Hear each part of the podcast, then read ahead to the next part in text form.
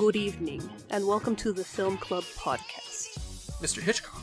No, it's just me. Oh, wow. Hi. Hi, hello, and welcome to the Film Club podcast. I'm Dean, I'm Boo, and we are the movie couple that talks about movies. and this week we're talking about Hitchcock. Yeah. Not um, not the director, not any of his films. the, the movie about the man, Yes, the myth, the, legend, consensus number one filmmaker of all time. I think that's been that's the, been the consensus. A lot of great directors list, he's in like the top five, or Yeah. he's number one. Yeah, um, which I I think is earned. He's a guy that has like a long history of being a great director, and I think almost all of his movies were either critical or financial success stories. absolutely.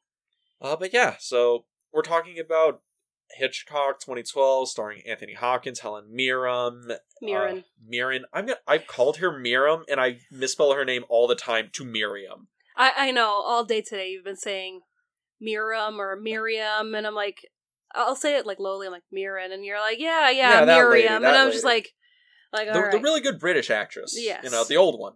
Not not that one. The other one. The one that played the Queen. Not not that one you're thinking of. The other one that played the Queen. Are are you okay? Yeah, no, it's just Helen Mirren is like the the definition of very classy uh British actress. Also, it's Dame Helen Mirren. D- Dame Helen Mirren Yes. and Sir Anthony Hopkins. Yes. Yes. Uh but yeah, so talking about Hitchcock. and it's Newvember, so this is a brand new movie for both of us. Yes, it's the movie that finishes off Newvember. Yeah. And this was your pick. It was my pick, and uh, it was a fun watch. yeah, it was a fun watch. Um, we both kind of had a feeling afterwards, like there was something missing out of it, but we can both agree it was a good movie. Yeah. It just didn't floor us. It- I don't know what I was expecting. what did you think it was going to be when you went in? Because uh, new movie, never seen it before. You know, Yeah. what What were you thinking going in? Pick the movie because this is a movie I've been wanting to see. It came out in 2012, a couple years after I graduated high school. Didn't really have anyone to go watch this with because a lot of my friends weren't into like classic films and like directors. So it's taken me all this time to finally see this movie. I- I'm glad And- I'm here for you. It, Thank it you. took a decade, but we made it. We we made it, yes. But I thought, you know, perfect movie to end this month with and love Psycho. So any reason I get to see the the makings and the behind the scenes of the movie, I'll take it. Ah, I see. So this was more. You just wanted more psycho info. Oh, absolutely. Gotcha. Okay. Yeah, because I-, I remember this film when it came out in 2012, but I remember it as oh, it, it's Anthony Hopkins and Helen Mirren trying to you know win another Oscar. I I vaguely remember it coming out, but I think this had a super small release. Yeah, I remember the advertisement, the classic, you know, The- the poster, the, poster red, the with red the poster. knife, yeah, yeah. it's like that I remember, but I don't remember too much advertisement. Um, I have the DVD to the movie now, and there's no bonus features on it, no the making of the movie, so it's kind of like This feels like a I I, I don't want to be mean, but it feels like oh, this is like a really well made HBO made for TV movie that got a studio level production behind it. I don't because there's no special feat, there's no like behind the scenes stuff on it. It's uh the director's first narrative film. He did Yeah. documentaries before this.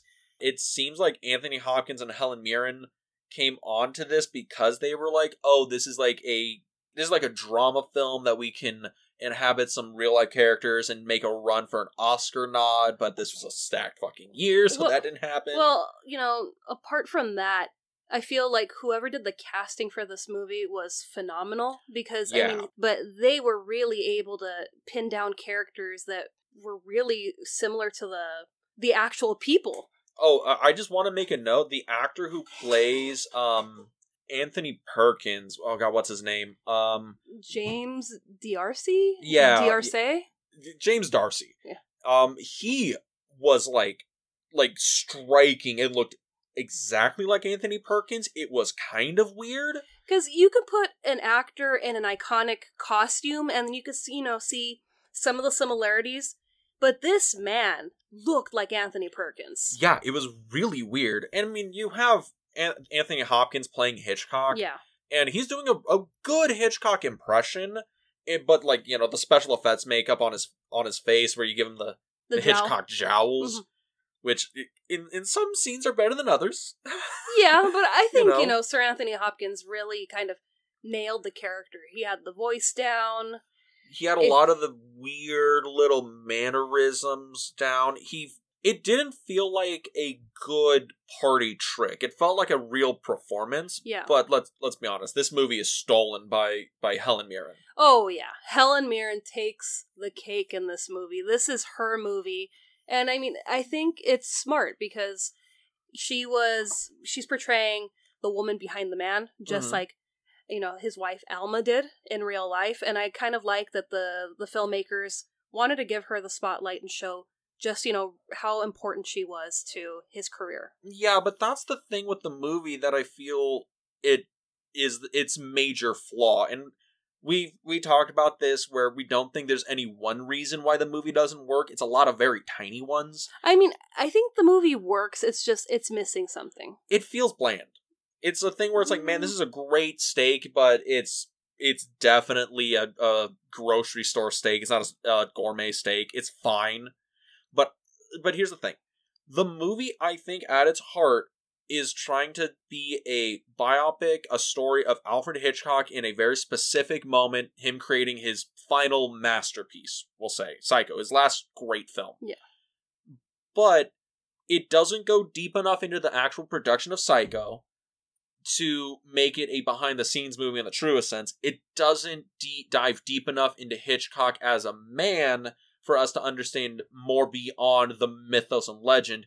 And it doesn't do enough to expand on his mythology in a way where it's like, oh, yeah, he wasn't just great, he was amazing. Yeah. I feel like if they focused completely on Alma, that's a more interesting movie. Yeah, and, and to show how difficult it was in Hollywood to, you know, for a woman to have a career, you know, like Hitchcock's, where you could be a director and you could be the one, you know, calling the shots and having all the knowledge that she had. Well, for it basically being laid out in the movie that, oh, yeah, no, Hitchcock was a great director, but half the fucking work was her. Yeah, and she, she, did all those story edits, she did all the rewrites, and she, she, even said, you know, when they met, she was his boss. Yeah. And it's just this thing, you know, where the man kind of, you know, rose to the occasion and, you know, he's the one that took the reins and she was still kind of like, you know, I got all this, but I guess I can work with you. Yeah, and it, it's just a thing where I feel that's where the movie has a fatal flaw because we mentioned it. There's a lot of drama manufactured for the movie to make it interesting. hmm Like, there's a thing The where affair. the yeah, the will they won't they is this actually Mhm. an affair or is it really just a writer's tr- like um a writer's retreat and it's Hitchcock being so paranoid about it, but it's like i- in real life they were like I don't think there was ever an affair on either side of that marriage. No, I, I think what I read somewhere was that they were friends, um, Alma and what was his name? Whitfield Cook, Whitfield Cook, that played by Danny Huston. who was Marlowe from Thirty Days of Night. Yes, yes. Another great movie. I like Thirty Days of Night. That's actually a, a pretty decent yeah, one. that's a fun movie. yeah, But the uh, sequel sucks. oh yeah, I I refuse to watch a sequel. It is so god awful. Oh my god. It- It's another one of these things where it's like you know, if the first movie's perfection, why? It's like Well, well, the like- first movie's not not perfect, but it's a really really good like horror movie. And like they, I know they wanted to make sequels because there's Mm, like a bunch of comic books and shit, but the problem with the sequels they couldn't even get Josh Hartnett back for the one scene cameo at the end. no, because I mean it's perfect the way it ended. Yeah, no, it was Yeah. a really good movie. But back back to this. Yeah, so they had um, a friendship, and I guess for the movie, they just really kind of embellished that to add drama to the storyline and to you know kind of push Hitchcock over the edge with you know. "Oh, I'm, I'm doing this movie about psychosis, and my wife, she's doing this to me. Now I'm starting to lose it. Yeah, but in the movie he never really loses it in the way you want it to happen. No, and I mean, you never want him to lose it, period, because, you know, Alma and Hitchcock, they were very much in love. And, I mean, they were together all the way till they died, so. Yeah, like what, 50, 60 years they were married. It was something like ridiculously long. Yeah, you know, from working together, marriage, it's like, yeah, these two were couples goals. Yeah, well, the thing is, is where's the drama though? Like, what's the driving Yeah. point of the story? Because if it was like, oh, the whole movie is showing you how they actually constructed Psycho Mhm. as as this thing that was, for the most part, a cheap B movie that Hitchcock said, I can make a B movie into a piece of art Into a phenomenon. into a phenomenon, yeah. But that's not what it is. Like we're barely on set for Psycho at all. Not like we don't really give that much ma- like lip service to it at all. Yeah, I don't know if it was a, a writing thing where they thought that, you know, the drama with the studio, with Paramount not wanting to do this movie, would be strong enough to hold the audience. It's not. But it's just like, I was like, ah, I don't know how this, you know, will they, won't they affair thing takes that. Yeah, and and you mentioned um that you thought this was going to be more like a suspenseful kind of thrillery thing. Yeah. and I and it feels like no, the movie just needs to have something more dramatic as its central core because the movie's in like ninety minutes, Yeah. and it it- feels like there's just not enough drama to make this a complete story that holds you the whole time. Like I felt like near the end of the movie when Alma and Hitchcock are on the on the same page, that was like the best part of the movie. yeah w- once they finally kind of get through this this boulder that's basically you know sitting in the middle of their relationship it's kind of like you know what we're back to the old days where we're just making movies and we're having a good time we're a mm-hmm. team it's like i love that Yeah. it's like you know i, I would have loved to have seen more of them just on the same page having a good time showing her come to set when he's sick and be like you know are we paying you here to you know sit around and hang out get to work yeah. and this woman, you know, oh hey, you know, you've got that lens on that camera. We don't shoot that way. Change it. And it's just like Alma knows what's up. Yeah, because I think, and I think that's a thing that's missing from the movie is I wanted to see how they got to this point. Yeah. Because again, they had made movies for our. I think Hitchcock made over fifty films in his Mm-hmm. lifetime, and Psycho was in the last ten. Yeah, and I mean there were movies that he made in the UK, so there was, you He know made a bunch in Germany. so it's, you know, there's a ton of history. And I get that this movie is about the making of Psycho, but I think the general consensus for the two of us was we would have liked more flashbacks, kind of like in Gods and Monsters. Yeah, where it dives into okay, I understand Hitchcock is, you know, master of suspense. He's this, you know, mythological uh cinematic figure, but could you like just humanize him more? Like why was he so particular? Why did he have Mhm. all these weird eccentricities? What is up with the blondes? You Yeah. because that's the biggest thing about Hitchcock, and I feel that's why so many people hold him up as, oh, he's the greatest director of all time, is because he's the director that has the most content of study. hmm You know, there's a whole 50 hour interview book, Hitchcock Truffaut, that is just Francois Truffaut doing an interview with Hitchcock for over like the course of five or six days. Yeah. And it's fascinating because, oh, yeah, no, Hitchcock had a clear mindset and he was very particular and he knew exactly what he wanted. He storyboarded every single film to a T. Mhm. There's nothing in a single Hitchcock movie that he didn't want there. Down to the clothes, undergarments, Yep. the man, you know, had his hand in every little detail. And I'd be so interested to see why was he like that? And it, it would probably be the same thing if somebody made like a Kubrick biopic. It would be Kubrick sitting in his office for 45 minutes throwing books against the wall until he's like, oh, yeah, no, we'll make The Shining. And then he just tortures Shelley Duvall for the last hour of the movie. Like yeah. that, it probably wouldn't be that interesting, but I'd want to know more about, well, how did he grow up? I Did mean, he grow up poor? it, it was like um, I I watched uh, a documentary about the making of Psycho, and Mm-hmm. this was. I don't know how old this documentary was, but I mean, Janet Leigh was still alive. A lot of people that helped make the film were still alive. And his daughter, she was in the documentary, and she talked about the scene where Marion's being uh, followed by the police, Mhm. and how you know Hitchcock loved to add things that scared him. So he had a, a phobia of the police. Yeah.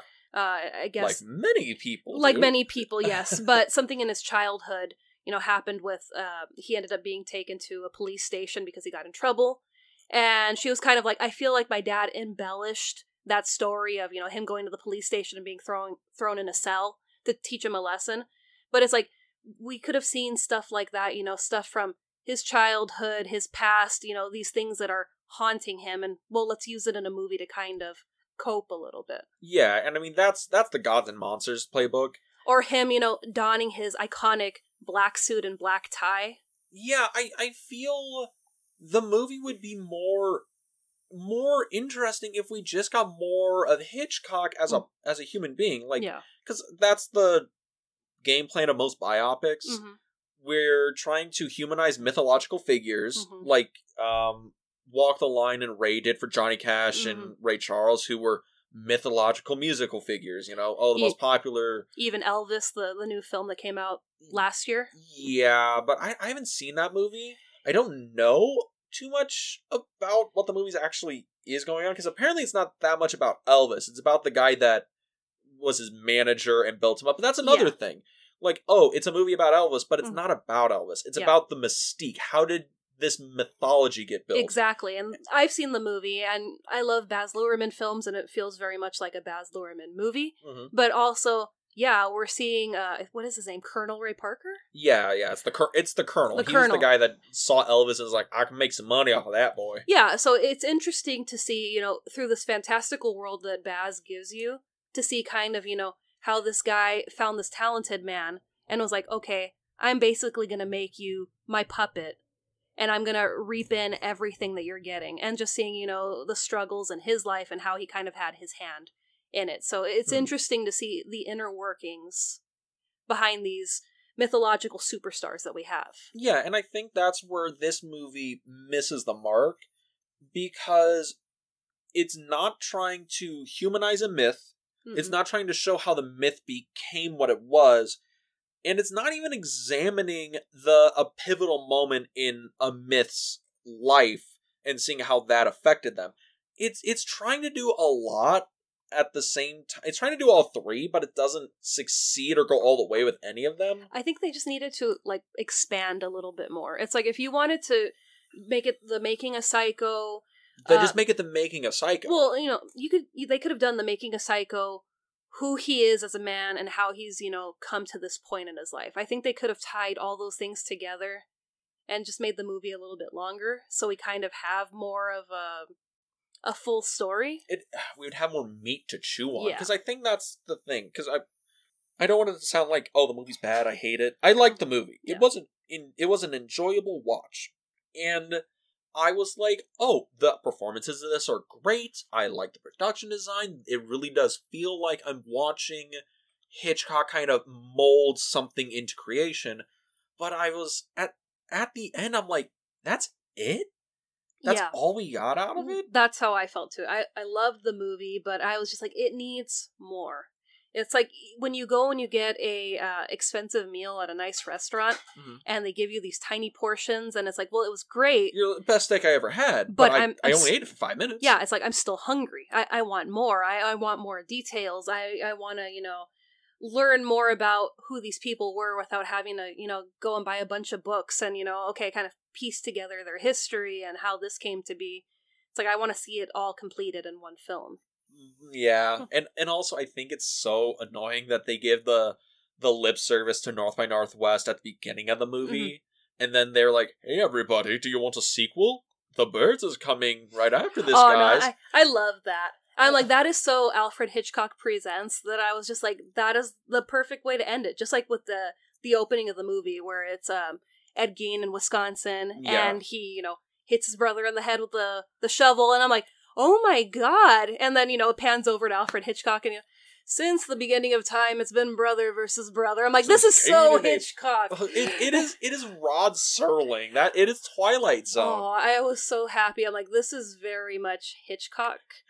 Mm. But I was like, yeah, we need a little bit more meat on the bone. Yeah, it it's like it's good. It's just it's not great for me. Uh, but let let's dive in a little bit deeper here because I think we should actually tell people what the movie's about. Yeah, I mean, I, we kind of we basically told people what the movie's about. I mean, we're we're just about maybe thirty minutes in, and we still haven't told everybody the. the the actual plot synopsis. Yeah, I'll I'll give you everybody a pretty brief one because we kind of explained it, but here it is. So in 1959, Sir Alfred Hitchcock, played by Sir Anthony Hopkins, and his wife Alma, played by Dame, Dame, Helen Mirren, uh, are at the top of their career, or, or yeah, are at the top of their creative game as filmmakers amidst disquieting insinuations about it being time to retire. To recapture his youth's artistic daring, Sir Alfred decides his next movie will adapt the lurid horror novel Psycho. Over everyone's misgivings, unfortunately, as Sir Alfred self finances and labors on this movie, Alma finally loses her patience with his roaming eye and controlling habits with actresses.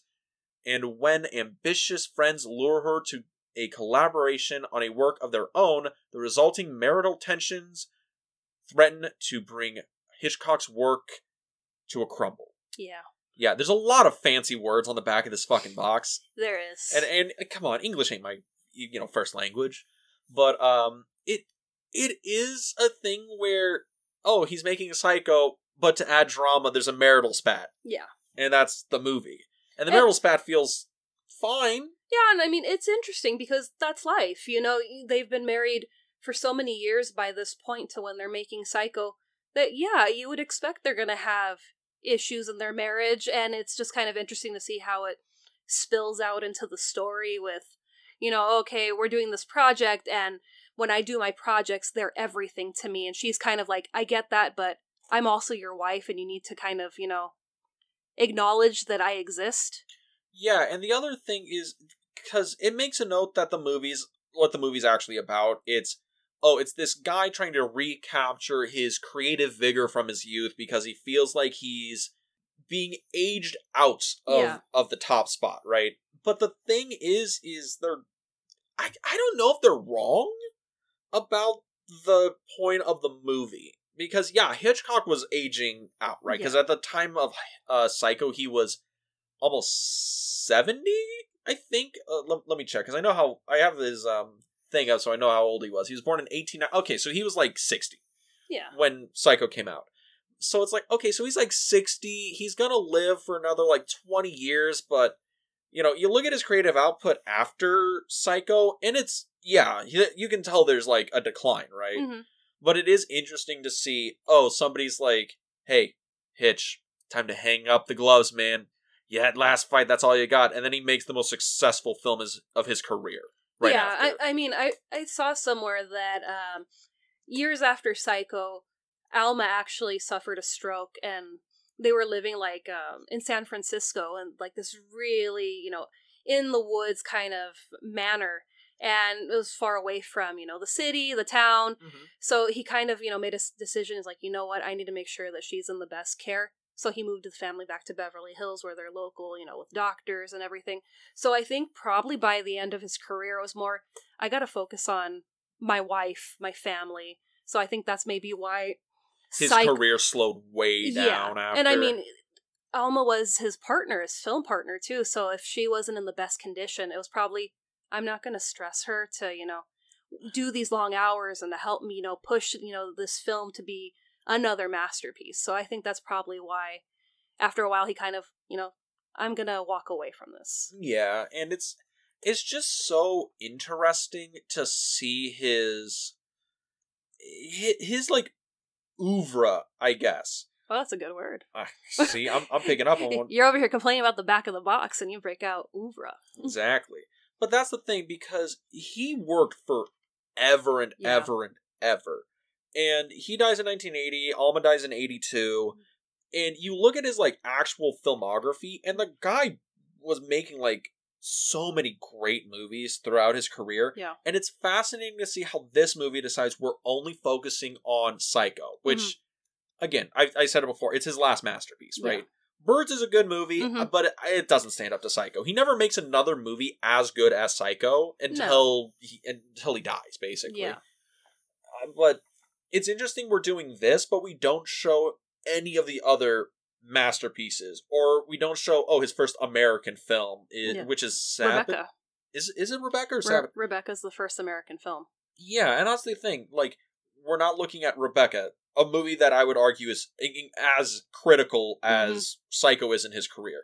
Or we're not looking at Vertigo, the movie that everyone says, oh, that is the most Hitchcock film to exist. And it's also his love letter to San Francisco because that was his and Alma's favorite place. They lived there, and he was like, I want to, you know, encapsulate this in I want to show my love for the city in this movie. Yeah, or we're not going to look at North by Northwest, Mhm. which has one of the wildest and weirdest productions that he's ever undertook. Like the script was written in like 15 different acts and stages. And or Rear Window, where it's just you know these amazing sets that they build. You have Gra- uh, Princess Grace uh, of Monaco. You have Jimmy Stewart. or, or that's the other thing. Or Rear Window, which I would say is his best film. It's his best suspense film.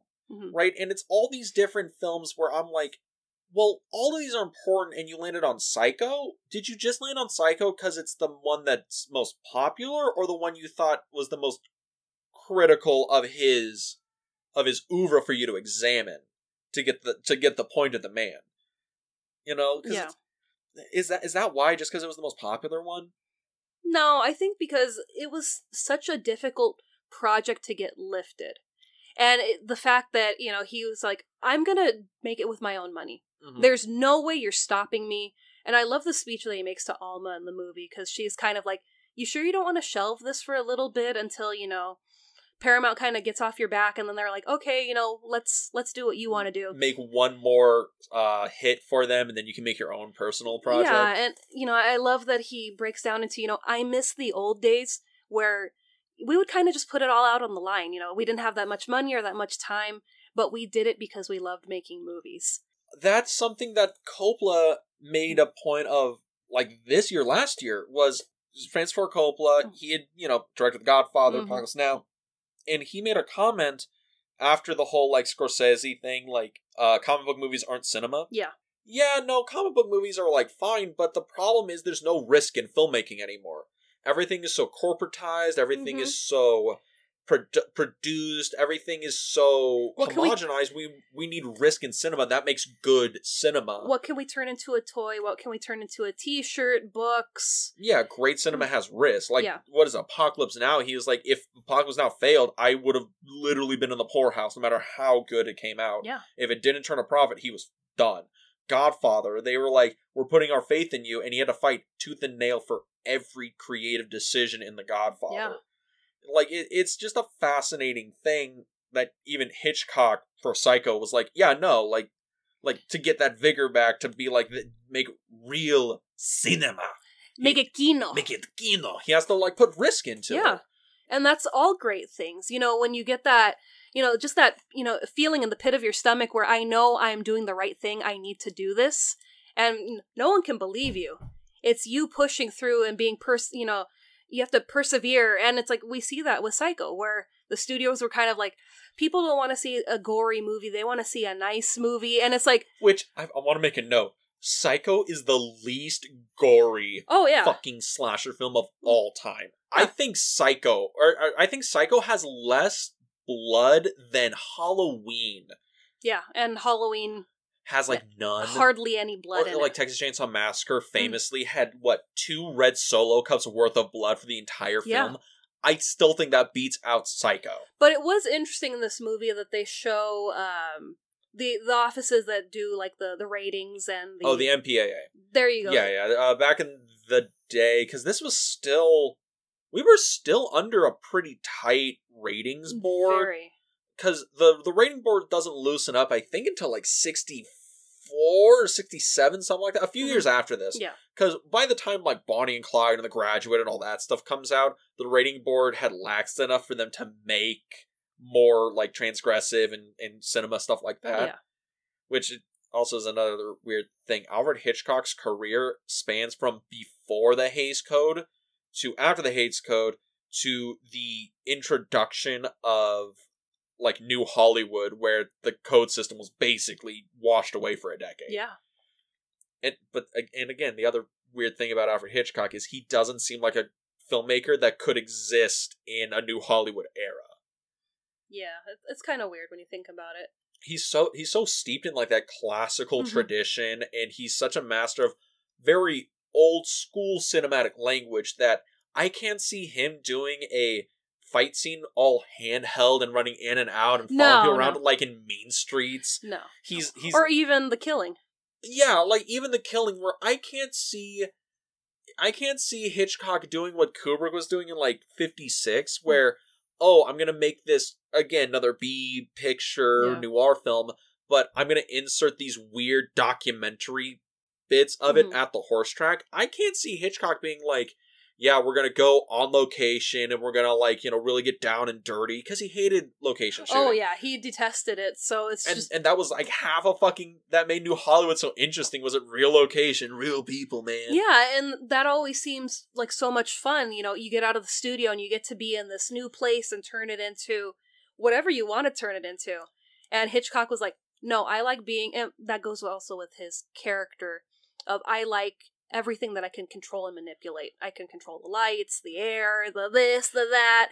he strikes me as the stereotype that people give to Stanley Kubrick because people mm-hmm. say, "Oh, Stanley Kubrick, he really wished his actors were just robots. He can wind them up and tell them to do whatever he mm-hmm. wanted, and they would just do what he wanted right away." But you actually learn a lot about it, and no, Kubrick made his actors take a lot of takes because he wanted them to just experiment and Yeah. explore and he just like we're doing all these takes because i want you to just stop acting and just be The character. you. Just be Mhm. a character. I like in eyes wide shut tom cruise hated the fact that kubrick wanted him to just just play yourself. Just be you. Hmm and tom cruise is like no. Like give, give me a fucking character. He's like no no no no you're just being you I'd like Just to see a Tom. take where Tom just runs at the camera and the Tom Cruise kind of running that he does. He's like, "I'm being me. I'm running. I'm running." tom cruise had a he drove himself mm. fucking crazy working with kubrick it's great but with with hitchcock he's actually that stereotype where he wants his actors to basically be mannequins and models and just be exactly what he wants them to be he's i think he's famous as saying that he never said actors were cattle. Hmm he thought that was really demeaning. Yeah. he said you should treat your actors like cattle. And it's and it's like i get okay. And it's it's his dry humor too, where it's just like people assume like, "Oh my god, you know, he's Well- being well- rude," and it's just like, well, no, well let, let's be honest. He also wasn't wasn't really lying about his feelings about his actors because he was controlling Yeah. shit, yeah, and that's one of those things that a lot of people who worked with him make note of, especially the women he, he worked with. Mhm. Was he was really demanding. He was really particular. He was kind of a like lecherous prick, but he was a great fucking director. Mhm. Like Tippi Hedren said, she fucking hated the guy. He was a good director, but he was a fucking cunt to her the entire production of The Birds. yeah. And then you have Yeah. Janet Leigh, who is kind of like He was That- so nice. he was nice. That was you know such an experience to be able to work with him. Has has Janet Leigh ever said bad about the making of Psycho? I don't think so.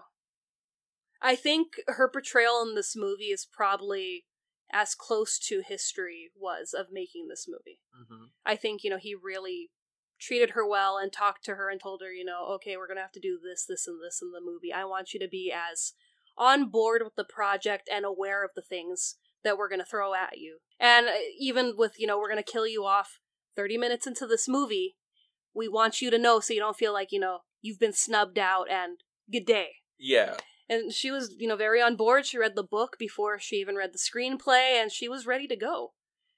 And also I feel like Alfred Hitchcock, if he made a pass at uh, Janet Leigh, Tony Curtis would have been so down to fight. Yeah, Tony would have had something to say about that. I love the stories about Tony Curtis because everyone's like, oh, he was one of those guys who was like super, you know, he was totally gay, right? One of those gay leading Mhm. men that just hit it the whole time.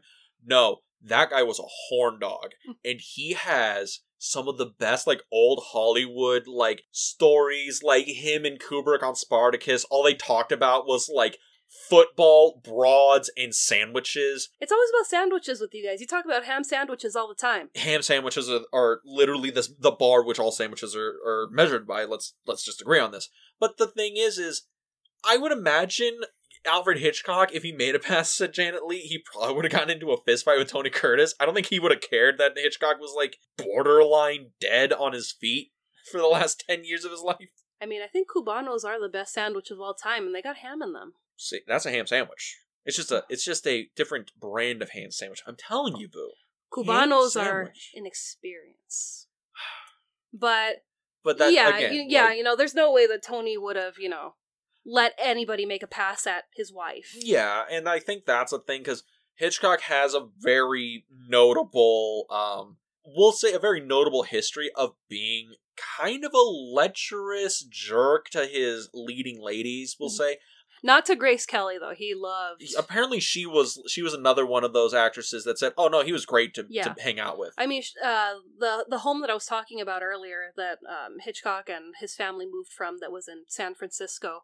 Apparently, after Grace Kelly became Princess Grace Kelly, she would come from France with her family and vacation in their house over in San Francisco. So it was like they maintained a friendship after you know she became a royal. Hmm. So it's like, yeah, you know, I can see it with some of maybe his leading ladies, but then there were others where it's like, no, we just clicked. Yeah, because I know in this, uh, I I don't know how true it is in the movie Yeah. that Vera Miles, who was in this, uh, who was in Psycho and is portrayed in this movie Hitchcock, Mhm. and her whole character is just to tell Janet Leigh, "Don't trust Hitchcock. He's always watching, and he's such an obnoxious cunt." And Mm. it's like in the movie, oh, he's nothing but sweet to to Scarlett Johansson. He's nothing Yeah. but nice. Yeah, and I loved seeing their relationship because it felt like a friendship. Yeah. Even though they had just I don't know if it was a thing where, you know, maybe they'd met in passing before. I think maybe Hitchcock and uh, Janet Leigh had met before and it was I once I wouldn't know. Yeah, I, I'm trying to remember from like all the stuff that I've read. But it, it seemed like they had a genuine friendship off the bat. Well, I want to ask you this because, uh, again, this is a biopic, Mhm. and uh, we've kind of meandered and talked about just Psycho for a minute. But I want to talk about like Hitchcock the movie for one moment. Yeah. And I want to ask how much of the movie is bullshit, or more politely, how much of it is exaggerated or just made up for the screen? Yeah, I, I that's why I watched the Psycho documentary to kind of pick and see where I can get people that were actually there, so I Mhm. could kind of you know counterbalance it with the movie and see what was fiction and what was you know nonfiction. Yeah. And the whole Vera Miles thing, that was true in a sense that she was the next person that he wanted to kind of like build up to the Grace Kelly level of he, acting. He earmarked her as his muse, and she was going to be his Mhm. next starlet, right? Yeah, and I think it was the assistant director of Psycho that said, yeah, you know, he'd gotten pissed when she became pregnant, and he was just like, what do you mean you're pregnant? You know, I, I was, you know, lifting you up to stardom, and, you know, you want to stop and become a mom and a housewife, so that was true. Okay. Um, an interesting thing because Vera, what's what's her last name? Uh, Miles. Miles. I wanted to call her Miller. Uh, Vera Miles. I guess someone asked her when this movie came out. I guess she was still alive, but they asked her, "Hey, you know, are you gonna watch this movie?" And she's like, "Absolutely not." So I was just kind of like, "Ooh." Do you, do you think there was some like catty, they just did not like each other vibes? That's what I'm kind of interested in. Is it you're still pissed off about the things that have happened in the past, or are you pissed off that Jessica Biel's portraying you because she doesn't really look like Vera Miles. No, she she When she makes gets- a passing resemblance once she gets the hair on. when yeah. she gets the hair on and the costume on, I'm like, okay. But I was just kind of like, is it a casting choice? You didn't like that, or are you just kind of like, you know I what? I feel I'm like done. she just didn't Yeah. like Hitchcock and didn't like the movie yeah, because I I feel that's another thing that comes up in the movie that I think her feelings towards Hitchcock are probably accurate, Mhm. but I know like the the whole like affair vibe thing that wasn't very true to life. yeah. I mean, Um, a lot of the Anthony Perkins, like, granted, the actor playing Anthony Perkins is like, oh, yeah, looks exactly like him. He's doing a good portrayal. But a lot of like the Anthony Perkins being afraid that people are gonna find out he's like gay, I don't think that's totally accurate to the to real life. Because I think he was like married with kids at this point. no, he wasn't. I don't think he was married at that point. I think he got married a little bit later. It it had to have been like a few years after this. It had to have been close. I'm leaning more towards a decade, but I haven't done a lot of my research on Anthony Perkins' backstory. I know that he did get married and he did have kids, and there was that those rumors going around that you know he was gay, and you know they were trying to like put him in these like rom coms to kind of you know prove no, he's not. You the, see, the the um, Rock Hudson plan. yeah, kind Yeah. of. So, I mean, you have that going. Um, so it's like they sprinkle little truths. to kind of smooth over the like the exaggerations. Yeah, so it was just kind of like, okay, you know, check that off my list. That really did happen. But an interesting thing about the Anthony Perkins character in this movie, this guy, uh, what was his name? Uh, Jack or James? I believe it was uh James. James, D'Arcy. Dar- D'Arcy. He actually wasn't has like the a weird apostrophe in there. It, Ye- it fucking throws me off. I know, me too. Apparently, he wasn't the first choice as Anthony Perkins. really? Yeah. I mean, the guy's a dead ringer for Anthony Perkins in the oh, makeup. Oh, yeah, but you wouldn't believe who they chose and who was actually, I guess, signed on to do this, but Okay, had to. okay. I I, I want to take a wild guess. Is it somebody who doesn't look anything like Anthony Perkins? No, I think he could have made it work. He could have made it work. He could have made it work, but I don't know if he would have made it work as good as um, James D'Arcy. Okay, okay. Uh, what were they a movie star at the time? Yes. Did they? Oh, big movie star, Yes. A lister. Yeah, I, c- I think Oh. he'd be an A-lister. Okay, okay. Um, young guy. Yeah. Okay. Oh, yeah. Okay, okay. Should I should I give you like a really direct clue? Give give me a give me a hint. What was the movie they made before this, or what was like what's a big movie they were in around this time? the movie we saw on our first date. No fucking way. Andrew Garfield? Yes. No fucking way. Yeah, that's right. He was signed on to do this, but he had to drop out because he was in Death of a Salesman on Broadway. And his practice schedule and, you know, once the, Yeah. the show took stage, he couldn't be part of the film. Also, I bought Death of a Salesman the other day, like the book, because I've I've never read. it. I have no idea what it's about. oh, it's about. a good book. Yeah, I, I bought it, and I was like, I'm gonna read it after I'm done reading my other stack of books because I love the Lord of the Rings, and I'm reading through it right now, Yeah. and I'm taking all my sweet fucking time on Of Return of the. King. Uh, but I I need to finish that because I have like 15 books I got to read. But I could see Andrew Garfield doing this. Yeah. He he has that, you know, kind of shy boy next door kind of He- look. yeah, and Anthony Perkins' whole persona was Mhm. built on having that. Oh, he's just the you know the nice boy next door. He had he looked like he was. He's the kind boy that runs the motel and, you know, tragically lost his mother and father. Yeah, he's a guy that even as a grown man looked like he was 17 Mhm. until he was like thirty something. yeah. And, and and also speaking of somebody who looked like they were 17 until they're like 40 something ralph macchio's in this. Yeah, that kind of threw me when he's um uh joseph, Joseph stefano, Stefano, who- also he's another guy that's like a dead ringer for joseph stefano. Ralph young- macchio's a, yeah. is a dead ringer for the guy. That's why this movie, whoever did the casting, bravo, because all of the people on here were just or like dead ringers dead ringers, Even knocked it out of the park. even Scarlett Johansson, who doesn't really look all that much like Janet Leigh, because Janet Leigh had like a very specific looking face. I mean, they're both beautiful women, but they both look very iconic in their own ways. Well, well, they look different. But But, Scarlett putting her- Johansson looks like one of those like classic Hollywood Mhm. starlets, just how her face looks. yeah. So it's like, oh, I can I can see that, and like, granted, Helen Mirren doesn't look anything like Alma does.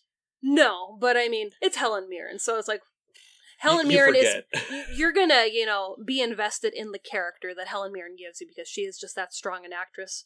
But Scarlett Johansson, I mean, you put her in the makeup and the hair, and she is just, you know, a phenomenal actress in her own.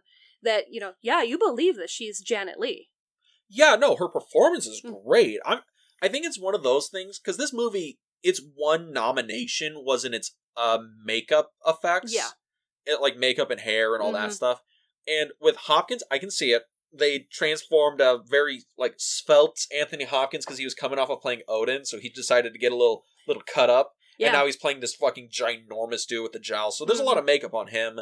With like, you know, Jessica Biel playing Vera Miles. Mhm. Like, oh no, she she's a dead ringer for him. The guy like James D'Arcy, dead ringer for Anthony Perkins. It Yeah. feels like there's not a whole lot of makeup on them, but the amount is on it makes them look exactly like the characters. Yeah, because when I first saw the movie, I saw Jessica Biel, and I'm like, well, that's Jessica Biel. You know, I mean, obviously, I, I know who these actors are, and it's like, oh, well, you're, you, you're you saw Angel. yeah, you know, it's like I've seen, you know, I know these people, but then it's like you see, Wait, was she on Angel? What was the fucking show she was she on? was in Seventh Heaven. Seventh. Heaven. Okay, who the fuck was on Angel? A lot of people. I you know there was a lot of people because um, I remember Jessica Biel from like Thirteen Ghosts and like oh yeah, oh god there was another like like fucking shitty movie she was in. What? Wait, no, because she was the lead in Texas Chainsaw Massacre, the remake, right? the remake. Yeah, okay, th- I think those are the only two Jessica Biel movies I've seen other than this. she was in a lot of 2000s movies. She- yeah, she was in like fucking everything, and then I think she disappeared for like I don't know the last couple of years. I haven't seen her in anything. No, she's done stuff. She just did a a whole thing on Hulu last year about a, a female serial killer. That's that's the thing because I don't have Hulu. I guess. Yeah. But um it was just a thing, you know, where I saw her and I'm like, oh well, that's Jessica Biel. And then we see her in costume as Marion's sister, and I'm like, oh my god, you've really turned into Vera Miles. And I'm like, no wonder, you know, this movie was nominated for an Oscar and, you know, in hair, effects, makeup, because they were really able to bring these actors back to life in their new, you know, with these new actors that are portraying them. Yeah, and it's it's one of those things where like the movie has some things in it that it excels at. hmm The casting is great. The performances are so good. Everyone in here is giving their fucking best go. It's just like I feel like the script's not fully formed. And Yeah. that's what's holding it back from being like a great movie. You know, we're we're missing one character in here that both kind of tripped us out a little bit when we saw them. Ooh, was it was it Danny Huston? No, Ed Gein. Oh, okay, yeah. The guy playing Ed Gein, uh, Michael Wincott. I I swear to God, I had to look up pictures of actual Ed Gein, and it is fucking creepy. Yeah, I don't know how much. That's probably the actual thing that got them like an effects, makeups, whatever Oscar, because the guy is so like dead ringer Ed Gein. It was it's creepy. scary. It was just like you've brought this serial killer back to life, and you basically have him influencing Hitchcock. Yeah.